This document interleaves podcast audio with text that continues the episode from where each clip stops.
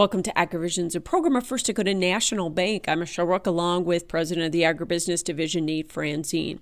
Cattle prices are at record high levels. So today, let's talk about the Livestock Risk Protection Program and why it's important for producers to look at that to protect those prices.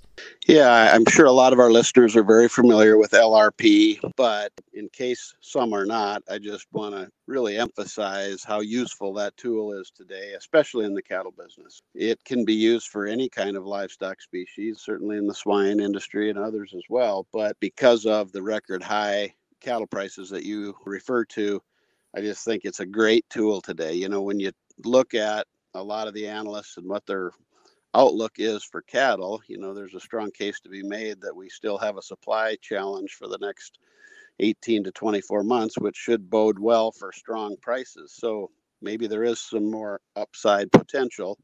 The beauty of LRP is it's just like a put and it protects your downside, but it leaves the top side open. So you're going to capture that opportunity if the market gets stronger. But if something happens where this high market corrects and falls, you're protected. So it's a really, really good tool for for the cattlemen today, especially.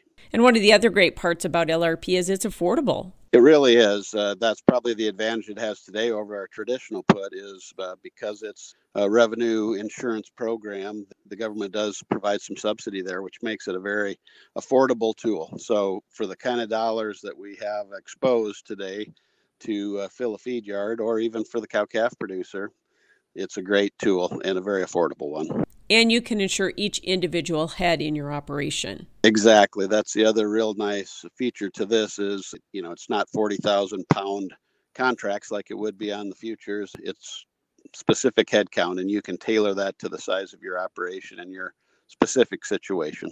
Some great advice today. Thanks so much, Nate Franzén with First Dakota National Bank and today's AgriVisions.